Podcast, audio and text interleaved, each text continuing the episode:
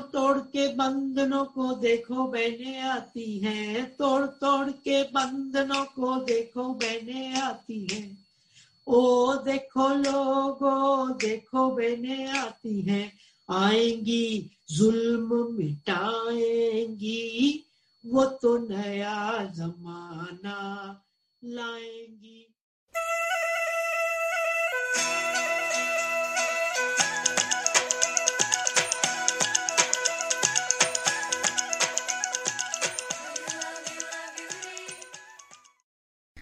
मेहुल सुरती के इस आनंदमयी धुन के साथ सपने वाली के सेकेंड एपिसोड में आप सभी का स्वागत है। जो नए लोग जुड़े हैं, उन्हें बताना चाहूँगी कि सपने वाली साझे सपने नाम की संस्था की देन है।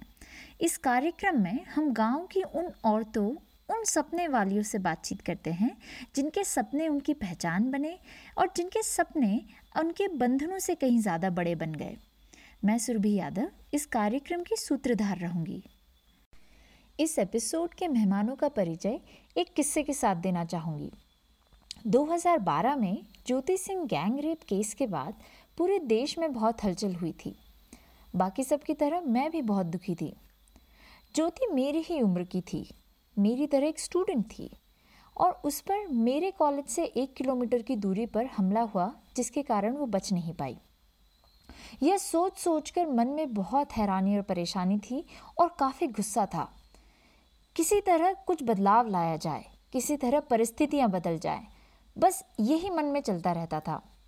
पर यह नहीं पता था कि इस गुस्से का क्या करें या कहाँ से चेंज की शुरुआत करें। उस समय एक वीडियो ने मुझे फेमिनिज्म या नारीवाद की आइडियोलॉजी से परिचित कराया। यह वीडियो था कमला भसीन का, जिसमें उन्होंने बहुत सरल शब्दों में, बहुत सादगी के साथ मेरी सोच और दुनिया को सुलझाने की प्रक्रिया शुरू कर दी। इन्होंने अपनी बातों से, अपने जीवन भर के करियर, सोशल वर्क के करियर से और अपनी कविताओं से न जाने कितने लोगों को समानता से जीने के लिए प्रेरित किया है। यह मेरी और मेरे जैसे कई लाखों नौजवानों की गुरु रही हैं। इसलिए हम सब इन्हें प्यार से कमला दीदी बोलते हैं। हमारी दूसरी मेहमान है 22 साल की सविता वर्मा। कमला दी की तरह ये भी कविताएँ लिखती हैं और नारीवाद के बारे में बहुत सोचती हैं। सविता राजस्थान के झुंझुनू के पिलानी गाँव से हैं, जहाँ एक और इस गाँव में 18 वर्ष की उम्र होते ही लड़कियों की शादी हो जाती है, वहीं पे सविता ने ना सिर्फ़ स्कूल ख़त्म किया, पर घर से दूर जाकर हायर स्टडीज़ भी पूरी की। यह फ़िलहाल नवगुरुकुल नाम की एक एनजीओ में अपने जैसे युवतियों के पढ़ने और बढ़ने के रास्ते बना रही हैं। आज कमला दीदी से बातचीत करने में इन्होंने दो मेन मुद्दों पर बात की है। पहला कि सोशल सेक्टर या सामाजिक सेवा में करियर बनाने के लिए दिल और दिमाग को कैसे पक्का किया जाए? और दूसरा कि जब हम अपने सपनों के लिए छलांग लगाते हैं तो उसमें अपनों को कैसे साथ में लेकर चला जाए? तो चलिए चलते हैं कमला दीदी के सपनों के सफ़र पर सविता के साथ।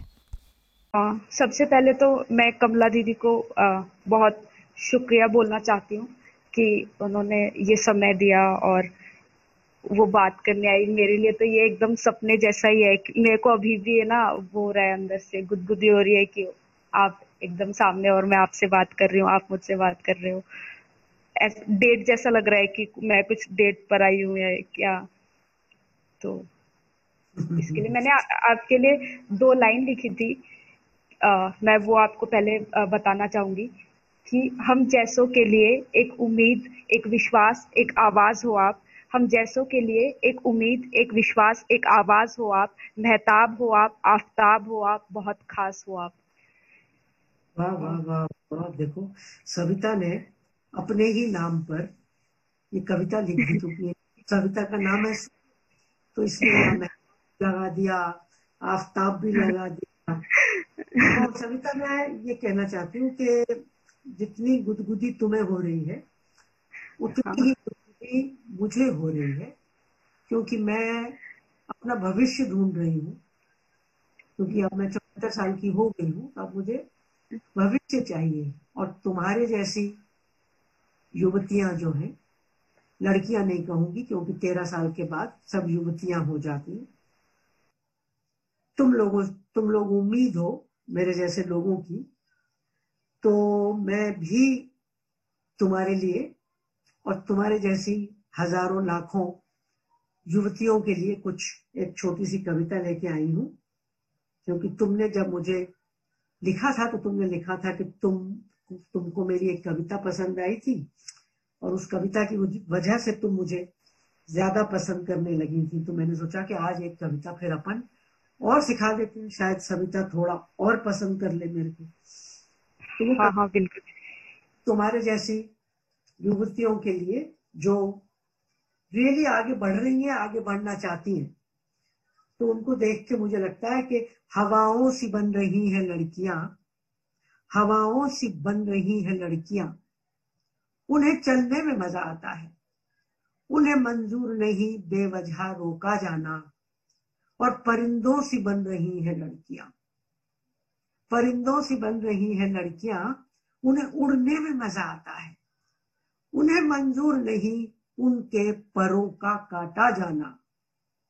और समंदर सी बन रही है लड़कियाँ, उन्हें फैल कर जीने में मज़ा आता है। उन्हें मंजूर नहीं सिमटा हुआ पानी होना। और पहाड़ों सी बन रही है लड़कियाँ, उन्हें सर उठा जीने में मज़ा आता है। उन्हें मंजूर नहीं, सर को झुकाकर जीना। और सूरज सी बन रही है लड़कियाँ, सूरज यानी सविता। और सूरज सी बन रही है लड़कियाँ, उन्हें चमकने में मज़ा आता है। उन्हें मंजूर नहीं हरदम बादलों से ढका होना। तो ये लाइनें उन तमाम युवतियों और युवकों के लिए हैं, जो समानता के साथ आगे बढ़ना चाहते हैं मोहब्बत के साथ आगे बढ़ना चाहते हैं। तो मुझे भी बहुत खुशी है सरिता तुम्हारे साथ होने की। थैंक यू कि तुमने मुझे बुलाया। ये और मैं अभी भी जब आप मैंने सोचा ना कि मैं आपके बारे में कुछ लिखूँगी तो मुझे समझ नहीं आया कि ऐसे क्या शब्द हैं ऐसी क्या लाइंस होंगी जो जस्टिफाई करेंगी कि आ, आप ये हो। आपको अगर कभी ऐसा होता है कि अगर मैं या कोई भी आपको पूछे कि कमला क्या है तो आपके नज़र में कमला क्या है? आप खुद को कैसे डिफाइन करते हैं? कमला एक आम औरत है जो हम्म। गाँवों में पली बड़ी आम लड़कियों के जैसे आम बच्चों के जैसे मगर सत्तर बरस पहले आज़ादी भारत की आज़ादी 1947 में हुई। मैं 1946 में पंजाब में पैदा हुई और करोड़ों बच्चों के जैसे गाँवों के स्कूल में गई। मगर हाँ जो गाँव के दूसरे लोग थे, उनमें से 90 प्रतिशत से बेहतर थे शायद हमारे हालात। कुछ सेठ सेठ लोगों से कम थे, मगर पिताजी पढ़े लिखे थे, डॉक्टर थे तो तनख्वाह आती थी। मगर स्कूल हमारा एक ही था जैसे सबसे गरीब बच्चे का स्कूल था, वैसे ही मेरा स्कूल था। और फिर धीरे धीरे धीरे धीरे मैं अपने रास्ते चलती गई। कभी सोचा नहीं था मैंने कि मैं क्या करूँगी, कि मैं 20 साल में तय कर लेती, कि मैं सत्तर में क्या करूँगी। कभी मेरे दिल में ये इच्छा नहीं थी कि मैं अगले 50 साल का प्लान बना के बैठ जाऊँ। मैं तो जैसे जैसे ज़िंदगी मुझे साथ लेती गई और मैं आगे चलती गई और मैं वाकई अपने आप को कोई ऐसी खास चीज़ बिल्कुल नहीं समझती। और कई बार बहुत हैरान होती हूँ कि क्यों लोग मुझे रोल मॉडल या ये कहते हैं। मैं तो एक आम औरत हूँ जो ज़िंदगी से सीखती रही, बहुत बार गिरी, गिर के उठती रही। क्योंकि तो मेरी एक और कविता है जिसमें मैंने लिखा है कि गिरना हमारे हाथों में नहीं था, उठना हमारे हाथों में है। मगर गिरने से फ़ायदे बहुत होते हैं। उठने का तरीका आता है विश्वास आता है कि अरे एक बार गिरी थी देखो फिर उठ गई। तो गिरना सफलता की तरफ़ ले जाने की सीढ़ी है। अगर हम उठ जाएँ बार बार तो मैं तो बिल्कुल सभी तक कुछ अपने आप को खास नहीं समझती और अपन इसके आगे चलते हैं। ठीक है। तो आ, मेरे कुछ कुछ सवाल हैं आपसे। कि आपके भी ना थोड़ी पर्सनैलिटी वैसी है कि छोटे बाल और अलग लाइफस्टाइल थोड़ा सा। और मेरे भी ऐसे ही है कि मेरे भी ना शॉर्ट हेयर है तो मेरे को तो बहुत बार ऐसे घर पे सुनने को मिलता है कि ऐसे बाल क्यों रखते हो ऐसे कपड़े क्यों पहनते हो तुम्हें लड़का बनना है क्या? और वो बहुत है ना थोड़ा सा ऑकवर्ड सा भी हो जाता है कि बार बार क्यों पूछते हैं ये ये। तो आपको भी ऐसा कुछ फेस करना पड़ा क्या? स्टार्टिंग से ही आपको पूरा सपोर्ट मिला इस सबसे पहले तो बात ऐसी है कि मैं बड़ी हुई सत्तर साल पहले। आज तुम्हारे सामने हज़ारों औरतें हैं जिनको तुम टीवी पर देख सकती हो कि उनके छोटे बाल हैं। तो पहली बात, ये छोटे बाल करने की तुम्हारे अंदर ख्वाहिश आई। इसके लिए तुम्हारे सामने तो रोल मॉडल्स हैं। इसलिए तुमने सोचा, अरे उस औरत ने रखे हुए तो मैं भी रख सकती हूँ। तो एक चीज़ जो हमें देखनी, समझनी है, वो ये है कि तुम लोग किस्मत वाली हो। कि तुम्हारे पहले बहुत सी औरतों ने हमारे लिए लड़ाई लड़ी है और हमारे रास्ते खोल दिए हैं।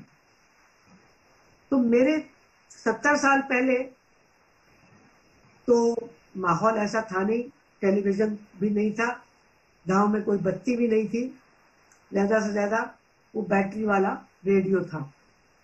और मेरे बाल छोटे मैंने बचपन में नहीं थे, बचपन में चोटी बनाती थी। और पहली बार मैंने शायद अट्ठाईस उनतीस की उम्र में अपने बाल छोटे काटे थे।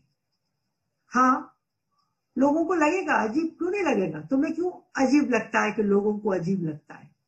तुम आसपास देखो, अपने परिवार में देखो, कितनी औरतों के बाल कटे हैं।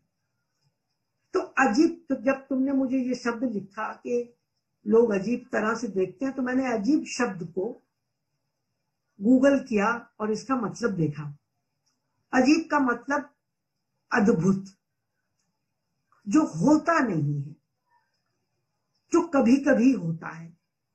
तो जो चीज़ कभी कभी होती है सविता तो उसको तो लोग देखेंगे ही ना। अभी कोई गाय सड़क पे चल रही है मेरे सामने, और वो गाय उड़ने लग जाए। तो मैं तो बोलूँगी, अरे अरे, देखो गाय को क्या हो गया? गाय उड़ने लग गई।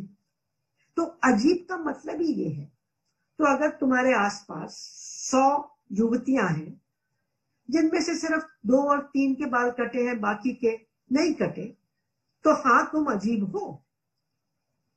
और अगर तुम अजीब बन सकती हो तो अजीब अजीब शब्द सुनने में तुम्हें क्यों बुरा लगता है? तुम हो अजीब।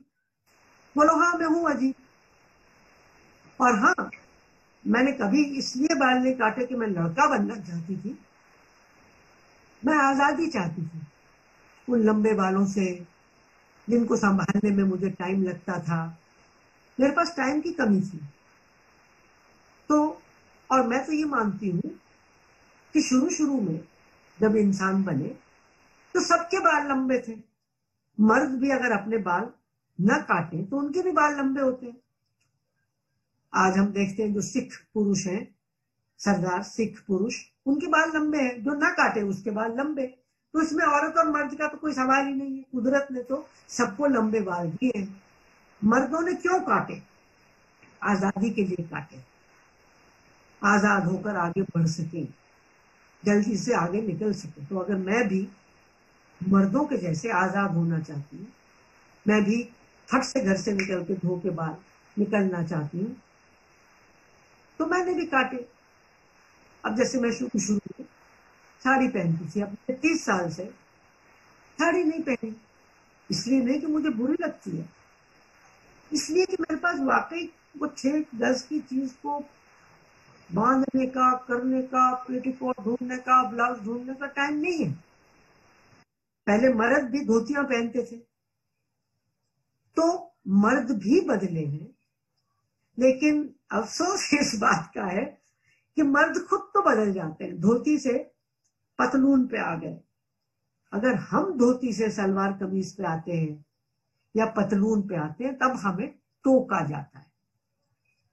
क्यों? क्योंकि हम पितृसत्ता में रहते हैं, जहाँ औरत को आज़ादी देने से वो लोग डरते हैं।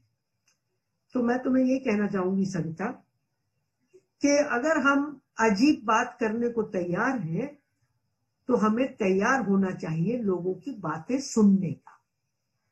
वो तो कहेंगे। दो वजह से कहेंगे, एक तो उन्होंने देखा नहीं है तुम्हारे जैसे बाल वाली लड़की को, कम देखा। है दूसरा, वो तुम्हें चेतावनी देना चाहते हैं कि देखो सविता, ज़्यादा आज़ाद मत बनो। तो तुम्हें कोई जवाब देने की ज़रूरत ही नहीं है। तुम अपने चलती जाओ, आगे बढ़ो। अब हर आदमी का जवाब देने के लिए तुम रुक जाओगी क्या? और काम नहीं है कि तुम्हारे पास? तो मैं दो बातें कह रही हूँ दीदी सुन लो। एक तो उनका कुछ कहना, उसमें कुछ अजीब नहीं है। तुम और मैं अजीब हरकत करेंगे। अब मैं जब राजस्थान में काम करती थी उन्नीस सौ बहत्तर में तो मैं मोटरसाइकिल चलाती थी। तो लोगों के लिए मोटरसाइकिल औरत चलाए, वो ऐसा था जैसे कोई गाय औरत चला रही है। गाय मोटरसाइकिल चला रही है या कुत्ता मोटरसाइकिल चला रहा है। उन्होंने विचारों ने पूरी ज़िंदगी में किसी लड़की को नहीं देखा था। और पीछे मेरे लड़के भागते थे, अरे छोरी है कि छोरा है? है राम, कौन है ये? है छोरी है कि छोरा है? तो फलानो है तो ढिकानो है? अपनी मोटरसाइकिल आगे चलती जाती थी। हमें कोई मोटरसाइकिल रोक के उनको समझाने की ज़रूरत नहीं थी। और बाद में मुझे ये भी मालूम था कि उन सबको पता है, क्योंकि मेरे ब्रेस्ट थी, और उनको मालूम था कि मैं औरत हूँ। और वो इसलिए कह रहे थे कि देख, तुम औरत अपनी लक्ष्मण रेखा पार मत कर। तो भैया, मेरा तो कोई लक्ष्मण था नहीं जिसने मेरे कोई रेखा बनाई होती। तो मैं तो पार करके आगे चलती रही, और मैंने उसको कोई तवज्जो नहीं दी, कोई उसको अटेंशन नहीं दी। मुझे लगा, ठीक है। और मेरे कुछ दोस्तों को भी अगर लगे, ठीक है। और मेरी किस्मत ये भी अच्छी थी सविता कि मेरे माँ बाप मुझे रोकते नहीं थे। और वो शायद इसलिए था कि हम पंजाबी थे, मगर राजस्थान में रहते थे। तो राजस्थान के लिए तो हमारा रंग, रूप सब कुछ विदेशी जैसा था। तो वो एक जो बड़ा परिवार होता है, वो एक समाज होता है, जो आपके माँ बाप को कहता है रहे देखो, आपकी बेटी क्या कर रही है? रोको उसको। तो वो बड़ा समाज नहीं था मेरे माँ बाप के ऊपर। और दूसरी बात, मेरी माँ भी शायद थोड़ी सी विद्रोही थी। मेरी माँ की माँ, जब मेरी माँ सात दिन की थी ना तो मेरी माँ की माँ, उनकी मृत्यु हो गई। तो मेरी माँ विद्रोही थी तो वो तो अपनी नानी के पास पली बड़ी। और विद्रोह क्या किया कि मैं स्कूल नहीं जाऊँगी। लो, अपने पैर पैर पे कुल्हाड़ी मारी, पर विद्रोही थी। और उसके बाद मैंने सुना है कि वहाँ पास में पंजाब में कोई नदी थी, पंजाब में तो पाँच नदियाँ बहती हैं तो कोई नदी वहाँ थी, उसमें वो पट्टी तैरती थी और तैराकी करती थी। तो उसके मन में वो विद्रोह तो था मगर पंद्रह साल में शादी कर दी थी उनकी। मगर वो विद्रोह उनके अंदर था तो शायद उनको ये लगता होगा कि उनकी बेटी अगर वो बने बने जो वो नहीं, खूब वो जो खुद नहीं बन सकी। तो उन्होंने मुझे रोका नहीं। और बाहर वालों ने कुछ कहा भी तो मैंने ध्यान नहीं दिया। मेरे पास टाइम ही नहीं था ध्यान देने को। और तुम्हें भी, और तुम्हारे जैसी और युवतियों को भी मेरा यही कहना है। वो वो कौन सा गाना है? लोगों का काम है कहना। कुछ तो लोग कहेंगे। कुछ तो लोग कहेंगे। लोगों का काम है कहना। छोड़ो बेकार की बातों को। तो आगे बढ़ो। चलो। तो आप में ये समझ पहले से ही थी या फिर धीरे धीरे आई?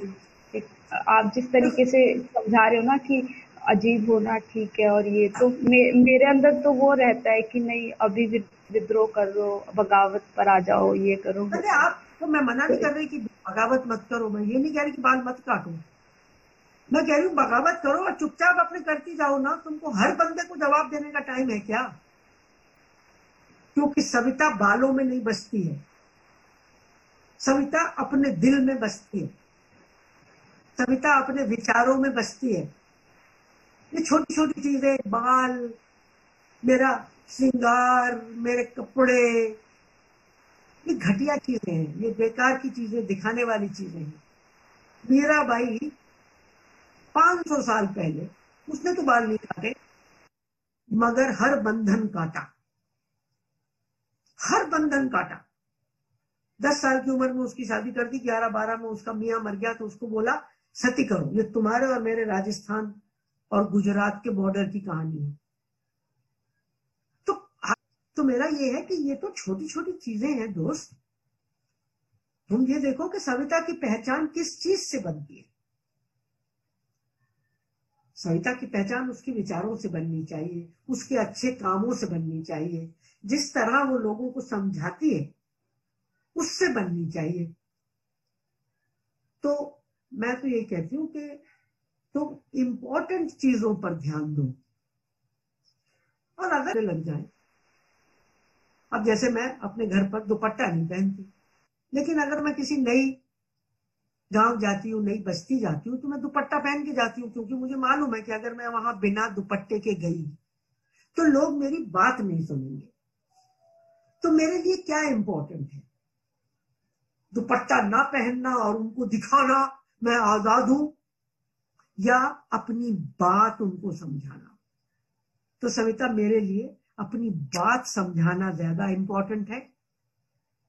दुपट्टा छोड़ना कम इंपॉर्टेंट है। मैं बात करने जा रही नहीं तो वो मुझसे बात नहीं करेंगी अगर। या करेंगी भी तो एक प्रश्न चिन्ह लगा के करेंगी। तो एक तो मुझे ऐसा है जैसे कोई, एक तो मुझे बात करनी है, नए लोग हैं। और फिर मैं अपनी सारी बाल कटे वाली स्टाइल लेके जाऊँ, अपने तरीके तो फिर मत करो ना गाँव में काम। मत जाओ वहाँ पर। कोई और काम कर लो भैया। तो देखना पड़ता है। अंग्रेज़ी में एक कहावत है live in Rome like Romans do अगर रोम में रह रहे हो तो जैसे रोम के लोग हैं, जैसे वो रहते हैं वैसे थोड़े दिन रह लो। और फिर धीरे धीरे बदलने की कोशिश करो। तो सबसे बड़ी बात है कि तुम्हारा मकसद क्या है? तुम क्या करना चाहती हो?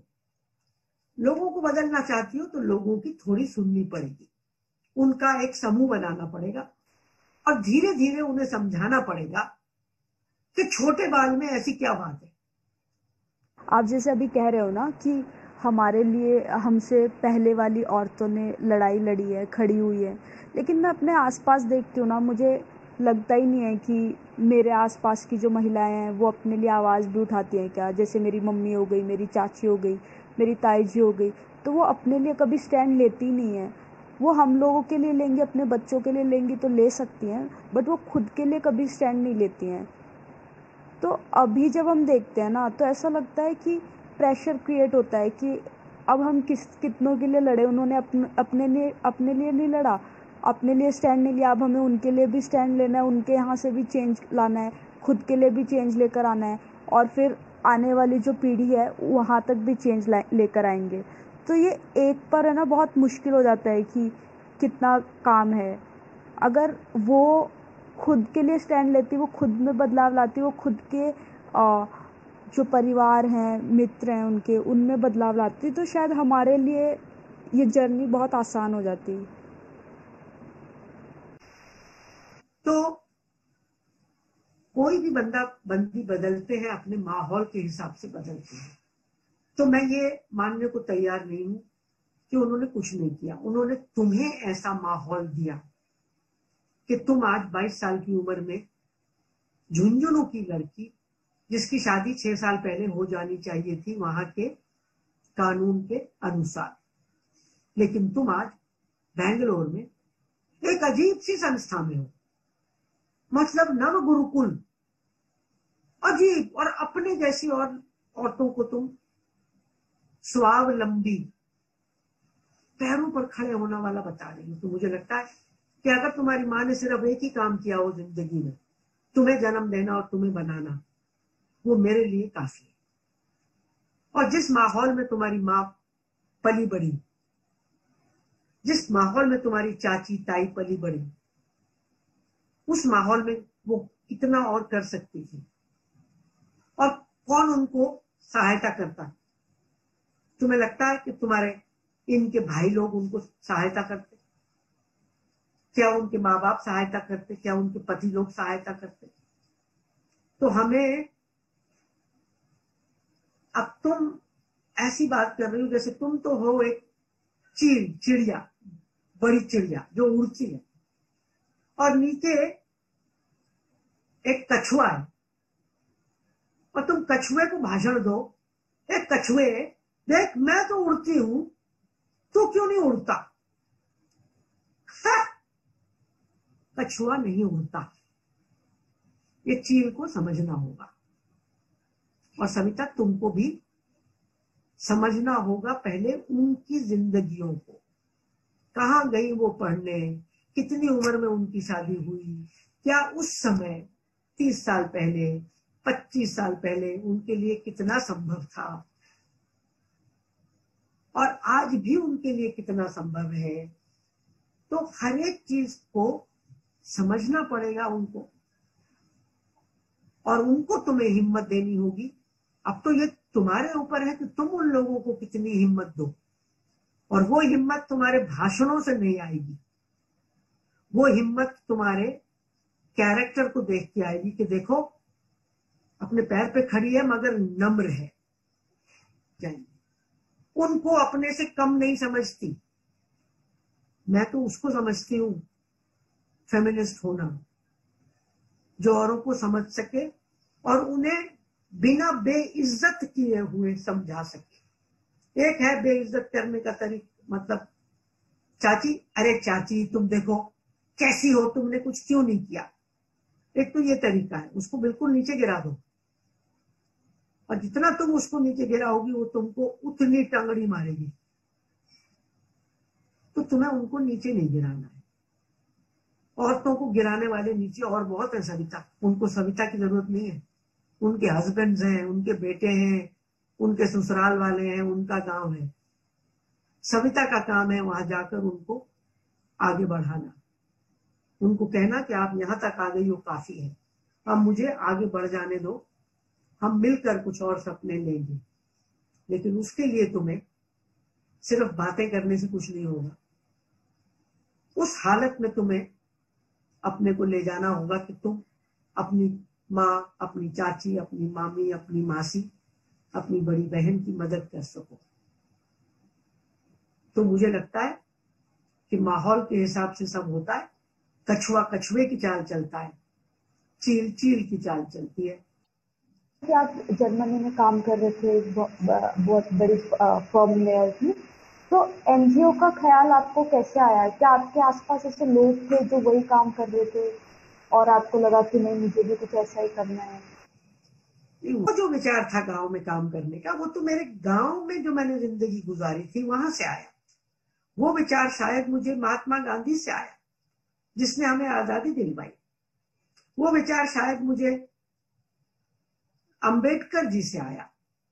वो विचार जब मैंने सुना कि सावित्री बाई फूले, एक गाँव में औरत थी, सवा सौ साल पहले, डेढ़ सौ साल पहले, जो खुद अनपढ़ थी, जिसके जीवन साथी ने उसको लिखना, पढ़ना, सिखाया, और फिर उसने अपने गाँव में लड़कियों के लिए स्कूल खोला और उस समय सविता, नया देश था हमारा। तो मेरे मन में ये विचार था कि मैं अपने देश के लिए, ये जो नया देश हमारा है, उसमें कुछ कर सकूँ? और किसके लिए करना था? मुझे अमीरों के लिए तो नहीं करना था। मुझे केवल अपने परिवार के लिए तो नहीं करना था। मुझे तो जनता के लिए करना था। तो मुझे लगता है कि शायद ऐसे लोगों का असर था। और उस समय गांधी जी का बहुत असर था। तो मुझे, जब मैंने नौकरी छोड़ी जर्मनी की और मैं सेवा मंदिर गई, मुझे मालूम नहीं था कि कितने सारे और लोग हैं भारत में जो बड़ी बड़ी नौकरियाँ छोड़ के इस काम में लग गए। वो तो सेवा मंदिर जाने के दो साल बाद कोई एक किसी ने वर्कशॉप की पूरे देश में और मेरे जैसे लोगों को बुलाया, जो 25-26 साल के थे। वहाँ मैंने देखा कि यार मैं तो कुछ भी नहीं हूँ। मैं तो अट्ठावन प्रतिशत वाली सेकंड डिविजनर हूँ। वहाँ लोग आए Massachusetts Institute of Technology MIT का एक बंदा।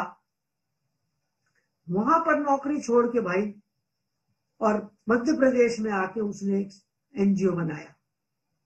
वहाँ पर मेरे को एक आदमी मिला आईआईटी बॉम्बे का, दुनू रॉय वो वो छोड़ छाड़ के एक किसी गाँव में रहता था।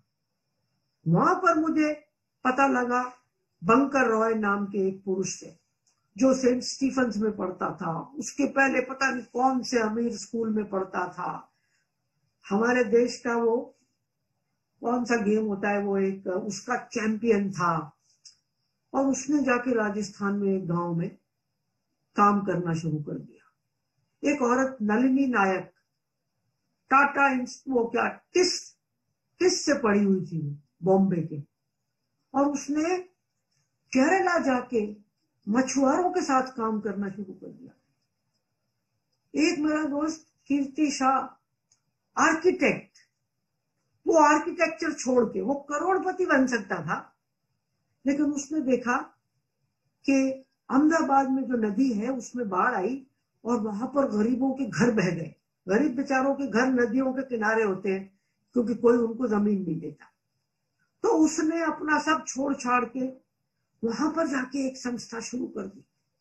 तो मुझे ऐसे ऐसे लोग मिले, तीस लोग हम लोग थे, जो पाँच दिन तक इकट्ठे थे। तो उस समय सविता, बहुत सारे ऐसे लोग थे। और आज भी, तुम देखो चारों तरफ़, कितने लोग हैं जो लड़ाई कर रहे हैं संविधान की रक्षा के लिए। आज जो लड़ाई कर रहे हैं महिलाओं को आज़ादी के लिए, जो लड़ाई कर रहे हैं, जो गाँव वालों की जमीनें लोग ले रहे हैं, उनकी जमीनों पर बड़ी बड़ी फैक्ट्रियाँ बना के सब कुछ प्रदूषण कर रहे हैं। आज भी वो लोग हैं जो लड़ रहे हैं उन लोगों के लिए जिनको मुँह खोलने के लिए जेल में डाल दिया है। तो बीबी लाखों लोग हैं जो मुझसे कहीं ज़्यादा काम कर रहे हैं, जिनको मैं अपना गुरु समझती हूँ। जैसे मेधा पटकर मेधा पटकर की कहानी पढ़ना अभी गूगल करना। बंबई के अच्छे इंस्टीट्यूशन से पढ़ के चालीस साल से गाँवों में रहती है, गाँव वालों के साथ रहती है। और जब नर्मदा नदी में बाढ़ आती है तो गले गले तक पानी में खड़े रहते हैं ये लोग बाढ़ में। और बोलते हैं सरकार को कि ये डैम मत बनाओ, इससे सब कुछ डूब रहा है। अरुणा रॉय मेरी एक दोस्त है जो मेरी गुरु है। वो आईएएस अफसर थी। आईएएस की नौकरी राजस्थान में काम कर रही उन उन जैसे लोगों ने हमें राइट टू इंफॉर्मेशन दिलाया। उन जैसे लोगों ने हमें राइट टू फ़ूड नरेगा जैसी चीज़ें दिलवाई। तो भैया मेरे तो बहुत बड़े बड़े गुरु हैं मैं उनके सामने कुछ भी नहीं हूँ।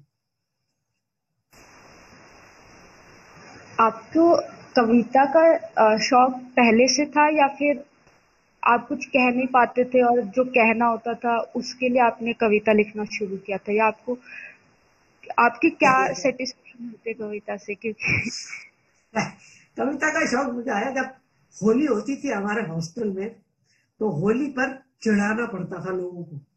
तो मैं चिढ़ाने के लिए अपनी जो सहेलियाँ थी चढ़ाने के लिए उनके ऊपर छोटी छोटी कविताएँ बनाया करती थी। फिर हमारे वो होते थे आ, इंटर कॉलेज स्पोर्ट्स तो इंटर कॉलेज स्पोर्ट्स में भी शाम को वो कैंप फायर होता था। आग जला के बकवास करते थे हम लोग बैठ के, गाने गाते थे। तो कुछ तो वही फ़िल्मों के गाने गाते थे और मैं अपने गाने बकवास बनाती थी। फिर मैं एक मदारी का तमाशा करती थी। तो ये सब कुछ मैंने जब मैं पंद्रह, सोलह, सत्रह अट्ठारह साल की थी तो तुकबंदी करती थी। तो मेरी एक दोस्त थी, वो मुझे कहती थी, ये हमारी तुक्कड़ है, तुक्कड़। तो तुक्कड़ तो मैं सविता तब से थी। और पहले बकवास करती थी लोगों को छेड़ने के लिए लिखती थी चीज़ें। फिर धीरे धीरे मैंने आ, जो मन में था मुझे याद है कि मेरा सबसे पहला गाना मैंने लिखा था जब मैं बांग्लादेश में एक वर्कशॉप चला रही थी जिसमें पाँच छह देश के लोग थे। मगर गाना मैंने हिंदी में लिखा था। अब मुझे संगीत तो आता नहीं है, मगर मुझे लोकगीत आते हैं और लोकगीत में गा भी लेती हूँ ठीक ठाक और मुझे किस्मत से पंजाबी लोकगीत आते हैं, राजस्थानी लोकगीत आते हैं और बाद में मैंने यूपी के, वहाँ के भी लोकगीत सीखे। तो मेरा सबसे पहला गाना एक पंजाबी लोकगीत की धुन पर था और वो था तोड़ तोड़ के बंधनों को देखो बहने आती हैं। तोड़ तोड़ के बंधनों को देखो बहने आती हैं। ओ देखो लोगो देखो बहने आती हैं। आएँगी, जुल्म मिटाएँगी। वो तो नया जमाना लाएँगी।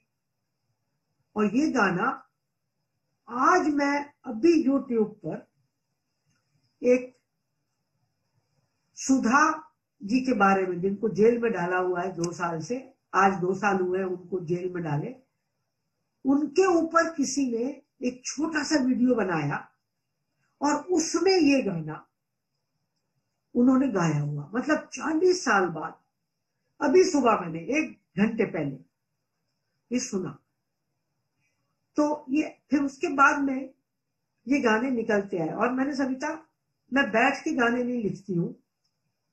ये गाने मुझे ऐसा लगता है मुझसे लिखवाए जाते हैं। जैसे अगर कोई वर्कशॉप हो रही है, उसमें हम ऐसी बातें कर रहे हैं, आज़ादी की बातें फित्र सत्ता की बातें या हम कोई एक धरना दे रहे हैं। किसी लड़की का बलात्कार हो गया और धरने में जाना है, या हम आठ मार्च मना रहे हैं, आठ मार्च मनाने जाना है। मुझे याद है, वो गाना मेरे अंदर से निकल के आता है क्योंकि माहौल में कुछ होता है। किसी के साथ कुछ हुआ, हम कुछ कर रहे हैं। तो ये गाने आंदोलन की गर्मी से निकलते हैं। तो मैं ये मानती हूँ कि ये सारे गाने मेरे जितने भी हैं, गाने, नारे, कविताएँ, ये सब आंदोलन की देन है। तो उस हमेशा बोलती हूँ कि ये गाने आंदोलन से आए हैं। हमारी औरतों की दोस्तियों से आए हैं।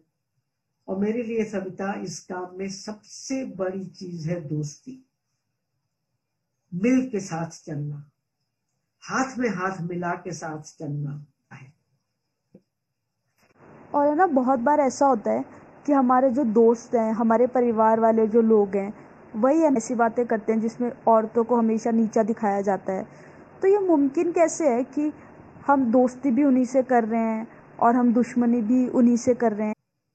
तो जिस चीज़ को तुम लड़ाई कह रही हो, मैं तो उसको कहती हूँ डिस्कशन मैं तो उसको कहती हूँ सीखने का तरीका। और और दो, सुनो, लड़ाई करना बहुत आसान है।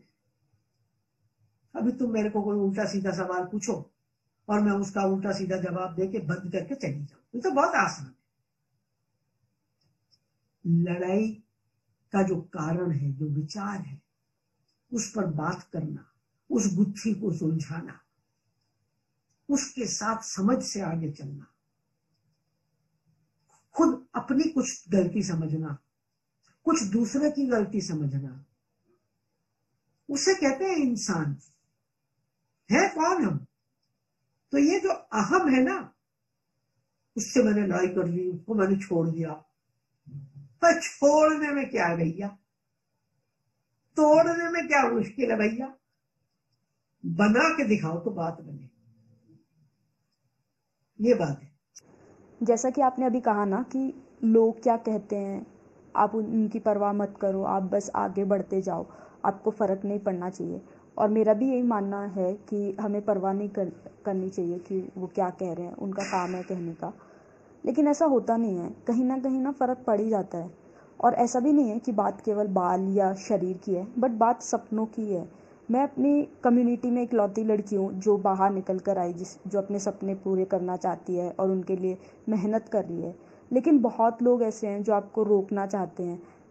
तो उन लोगों से कहीं ना कहीं डर लगने लग जाता है कि कहीं मैं ऐसी कुछ गलती ना कर दूँ, या कुछ छूट ना जाए, या कुछ खो ना जाए पर। हम लोग कहते रहते हैं ना कि वो काम मैंने इसलिए नहीं किया, फलानी जगह मैंने इसलिए नहीं किया कि लोग क्या कहेंगे। तो मैं ये मानती हूँ कि हम एक्चुअली लोगों से डरते नहीं है। हम अपने डर से डरते और लोगों का बेकार में नाम लगा देते हैं।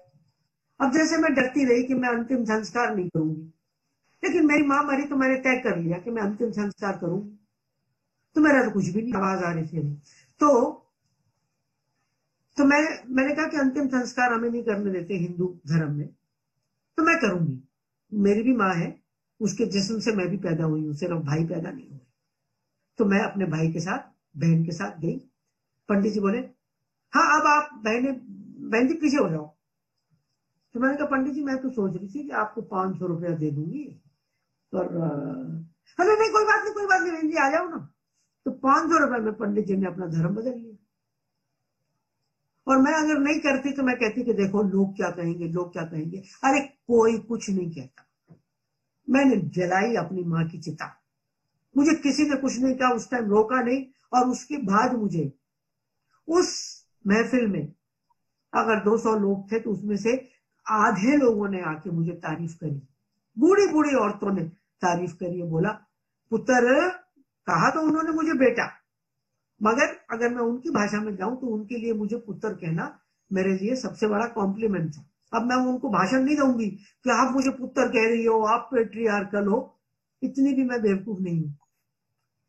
तो हम अपने डर से बैठे रहते हैं और उंगली दूसरों की तरफ़ उठाते हैं।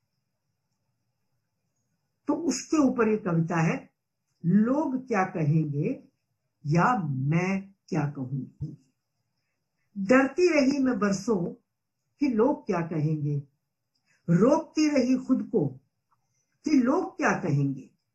सेंसर करती रही खुद को कि लोग क्या कहेंगे। पत्थर रखती रही दिल पर कि लोग क्या कहेंगे। जब दिल पर रखे पत्थरों से दिल पत्थर आ गया। जब सेल्फ सेंसरशिप से दिमाग घबरा गया।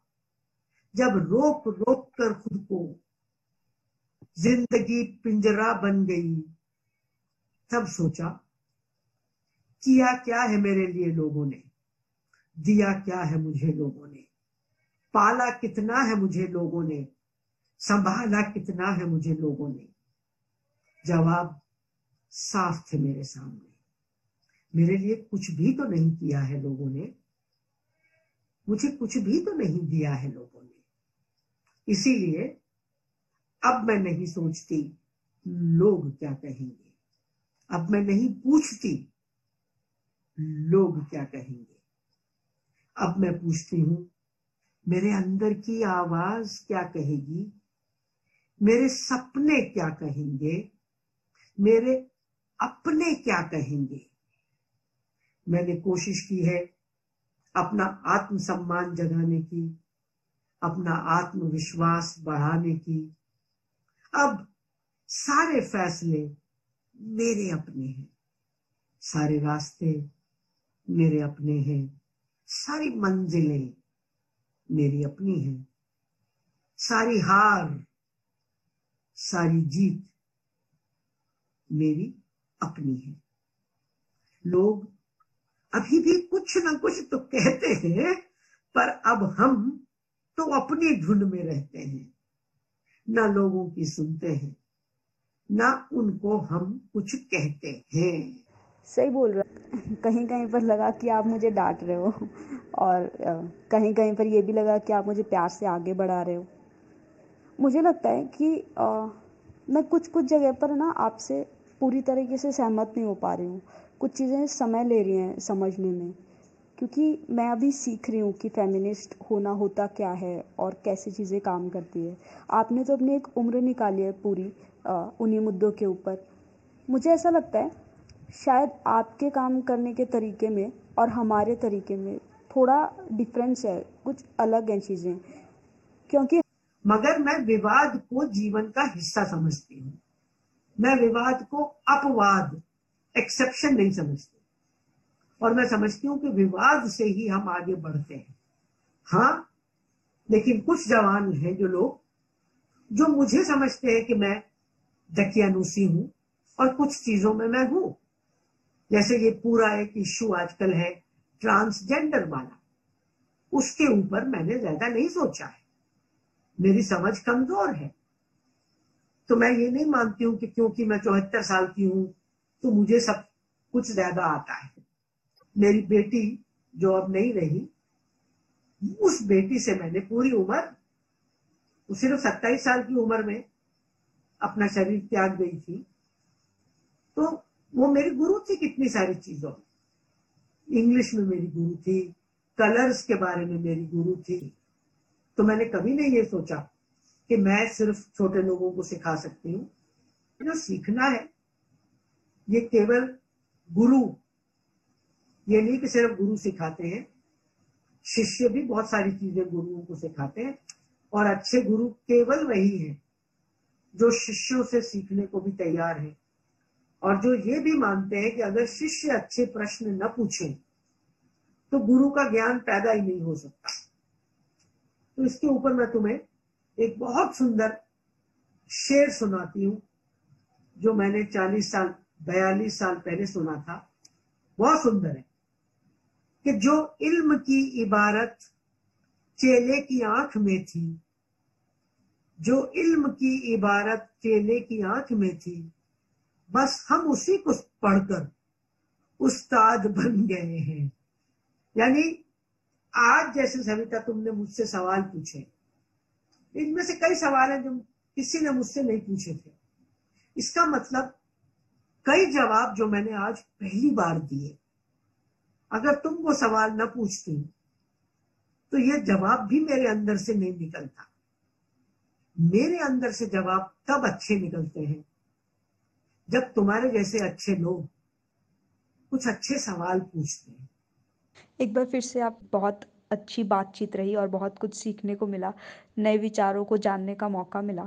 थैंक यू कविता बहुत अच्छा लगा। और हम लोग बातचीत करते रहेंगे, तुम अपना ध्यान रखो और आगे बढ़ती चलो। और तुम्हारी किस्मत अच्छी है कि तुम्हारी ज़िंदगी में सुरभि जैसी एक दोस्त है, मेंटर है। कमला दीदी और सविता की बातचीत सुनकर मैं अपने साथ उत्साह और सवाल दोनों लेकर चल रही हूँ। उम्मीद करती हूँ आपके लिए भी कुछ ऐसा ही हुआ होगा। यदि आप इस एपिसोड को या सपने वाली के दूसरे एपिसोड्स को अपनी कम्युनिटी अपनी संस्था, अपने ग्रुप्स में शेयर करना चाहें या वहाँ प्ले करना चाहें, या आप साझे सपने में से जुड़ना चाहें तो आप हमें ईमेल कर सकते हैं सूचना एट द रेट साझे सपने डॉट ओ आर जी मैं स्पेलिंग भी बता देती हूँ। सूचना S double O C H N A at the rate साझे S A J H E सपने S A P N E dot O R G आप इस पर ईमेल कर सकते हैं। साझे सपने एक ऐसी संस्था है जो गाँव में युवतियों के लिए करियर के रास्ते खोलती है। तो इसी के साथ चलिए समाप्त करते हैं ये एपिसोड और जल्दी मिलेंगे आपसे कुछ हफ्तों बाद। धन्यवाद।